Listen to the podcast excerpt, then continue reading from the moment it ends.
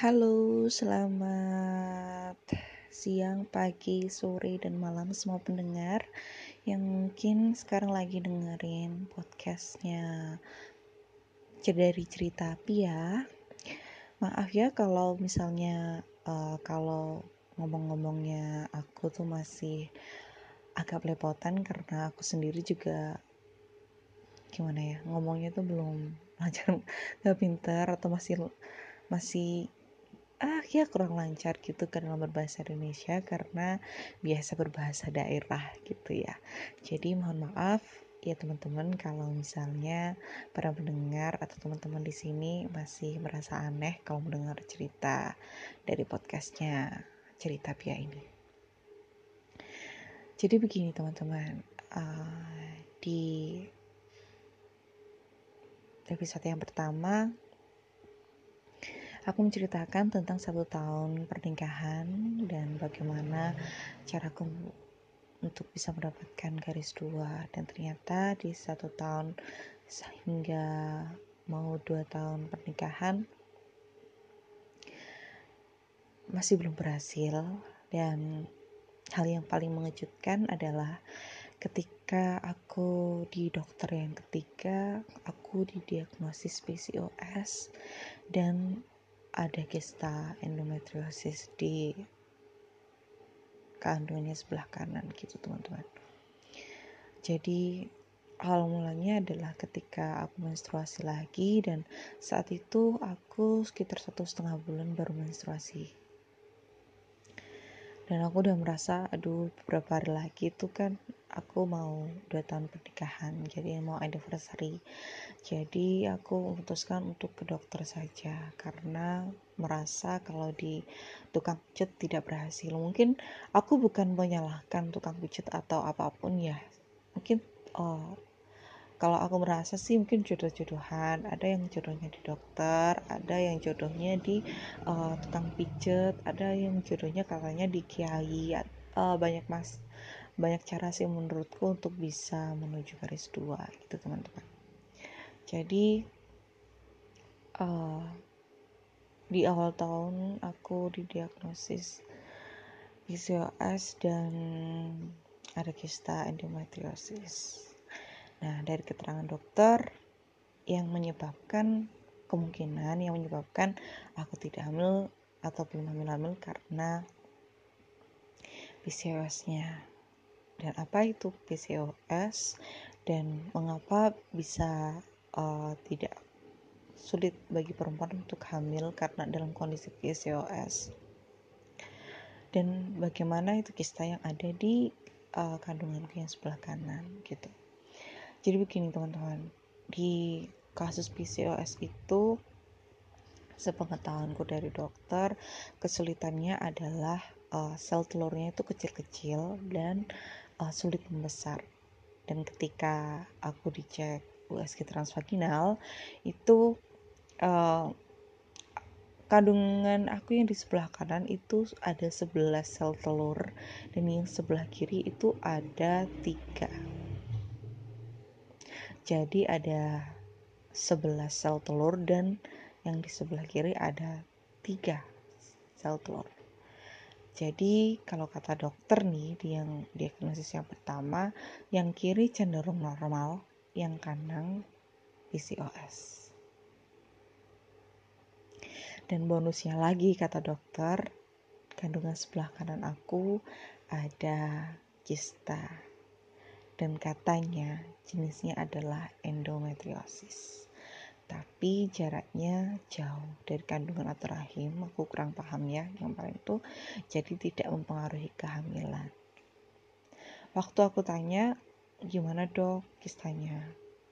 Jadi fokusnya kata dokter itu fokus di kehamilan, jadi fokus di promil. Asal kista tidak membesar, itu kita fokusnya di promil aja.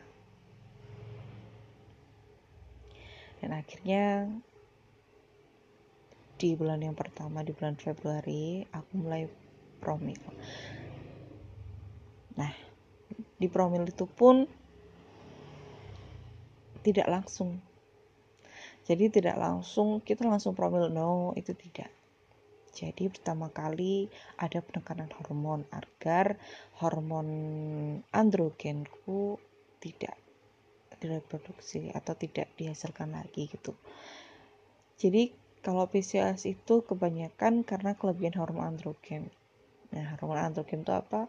Hormon yang dimiliki pria dan itu uh, biasanya dimiliki pria dan wanita itu punya. Nah, kalau dalam kondisi PCOS itu uh, si ceweknya ini uh, kelebihan hormon androgen gitu.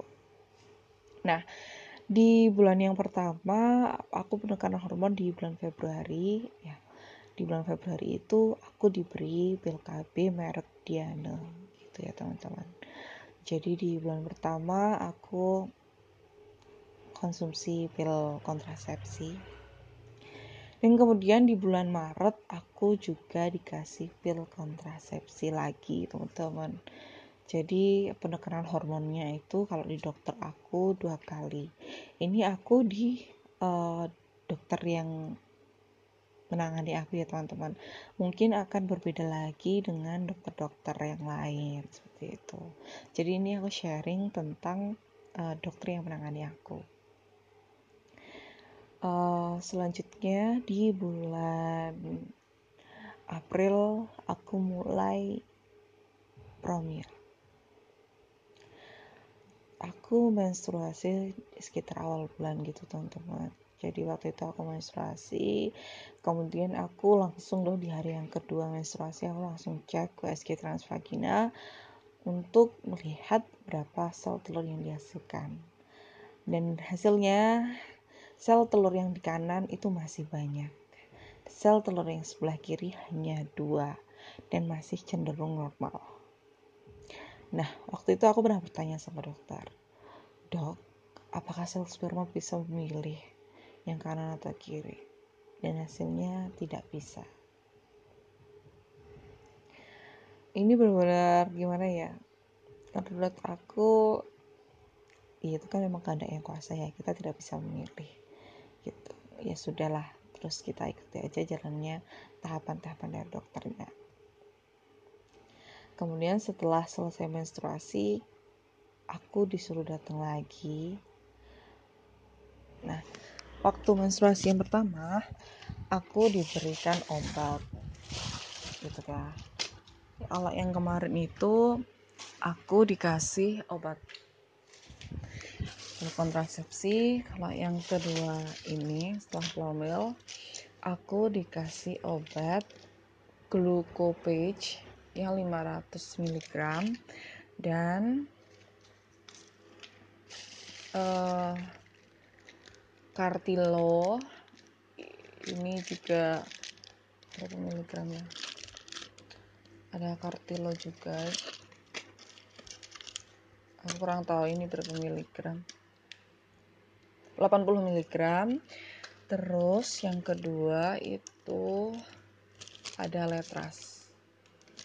Nah letras ini 2,5 mg nah yang pertama aku akan membahas tentang glucopage ini ya.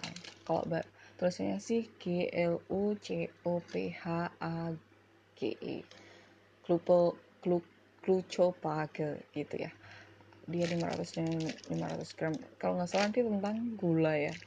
Kurang tahu nanti bisa dicek aja di Google atau di searching aja gitu nah ini obat PCOS nya itu Cartilo namanya. Aku juga nggak tahu ini. Aku lupa udah dijelasin sama dokternya aku tapi aku lupa ini fungsinya untuk apa. Setahu aku sih ini juga obat hormon. Nah yang paling penting di sini adalah obat letrasnya. Obat letras 2,5 mg ini aku dapatnya 10 tablet doang ya. Dapat 10 tablet doang dan ini aku minumnya satu dalam satu kali minum itu dua, dua tablet sekaligus. Kalau yang lain-lainnya itu kartilo itu aku hanya sekali dalam sehari itu cuma sekali. Terus glukopa glucopage itu juga satu kali doang. Beda dengan letras letras ini saya dua kali minum ya. Dua kali minum dalam sehari. Gitu. Nah fungsinya apa? Kalau aku baca sih di fungsi letras ini fungsinya adalah mengubah hormon androgen menjadi hormon apa gitu. Kalian mungkin bisa lihat di Google. Nah tapi kalian juga harus mencerna informasi-informasi yang ada di Google. Karena kalau aku baca fungsi letras ini dia sebenarnya digunakan untuk uh, pengidap kanker payudara stadium 1 kalau nggak salah seperti itu. Tapi fungsinya dia adalah uh, mengubah hormon androgen itu. Karena kan kalau PCOS itu kan karena dia kelebihan hormon androgen jadi memang dibutuhkan uh, pengubah mungkin ya. Jadi kalau kata dokterku tuh uh, PCOS itu bisa hamil, tentu bisa. Tapi ada treatment-treatment tertentu dan salah satunya adalah mengkarbitkan sel telur. Bagaimana sel telur itu bisa membesar. Nah, salah satunya adalah dengan menggunakan letras ini, gitu.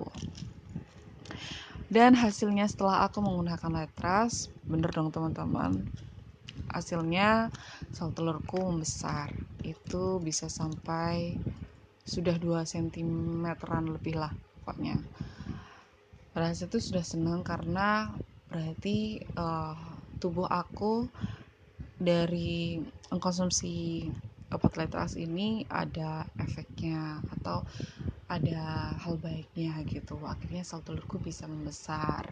Karena ini adalah biasanya penyakit dari PCOS ini adalah kurang bisa membesar.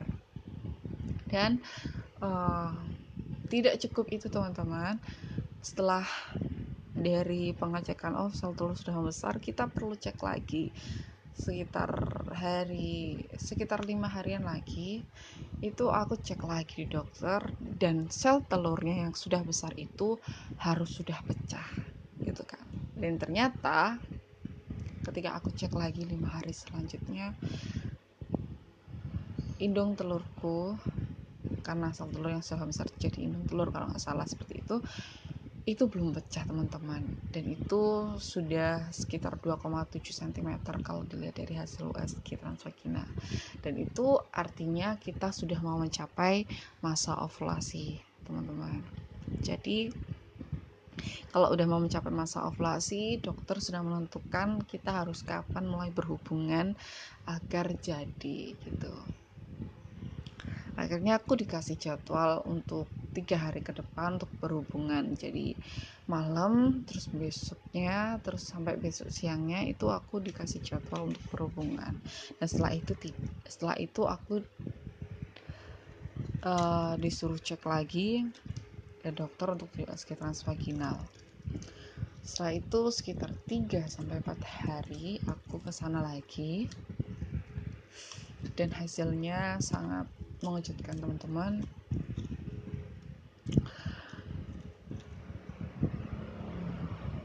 Indung telurku tidak mau pecah.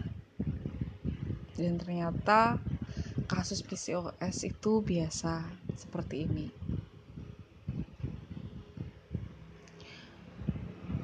Dan bagaimana kelanjutannya? Aku harus mulai program lagi di awal. Dan kalau kata dokter jika aku sudah ada masa subur lagi nanti aku akan disuntik injeksi dari luar ag agar si indung telur pun nanti pecah. Dan biasanya kan kalau dari reaksi dari otak itu udah udah pecah. Tapi kalau dalam kondisi PCOS ku ini harus disuntik injeksi dari luar gitu teman-teman dan aku juga sekarang ini sedang proses lagi untuk menstruasi lagi dan belum tahu nanti ke depannya aku akan uh, treatment yang bagaimana. Yang jelas kalau treatment dari dokter akan ada suntik injeksi dan waktu itu aku tanya biayanya sekitar berapa ya dok? Kalau suntiknya aja katanya tuh satu juta. Nah kalau biaya per aku datang itu konsultasi dan uh, USG transvaginal itu 350.000 jadi aku kurang tahu. Jadi aku persiapan mungkin persiapan sekitar 2 juta sampai 3 juta gitu ya teman-teman untuk jadi kalau kalian yang ingin berjuang sama-sama ingin berjuang garis dua dengan kondisi yang seperti saya kondisi PCOS uh, mungkin saya sarankan untuk segera ke dokter. Kalau memang yang belum belum belum punya uang uh, bisa sih cek dulu gitu ke dokter. Bagaimana kondisinya. Minimal itu uh, kita tahu kondisi tubuh kita itu bagaimana kondisi kandungan kita itu bagaimana. Soalnya karena aku merasa aku sudah menyanyiakan waktuku selama dua tahun ini karena aku nggak aware sama badan aku sendiri gitu kan. Jadi sedikit menyesal karena sangat atau mungkin cukup telat mengenai untuk mengetahui kondisi aku itu bagaimana kondisi badan aku bagaimana. Jadi semoga yang menginginkan garis dua semoga kita sama-sama segera diwujudkan untuk memperoleh momongan jadi uh, cerita selanjutnya aku akan menceritakan bagaimana sih treatment selanjutnya setelah aku tahu bahwa aku diagnosis PCOS yang kronis karena indung teluk yang tidak mau pecah. See you next podcast ya teman-teman. Salam dari aku Putri. Bye bye.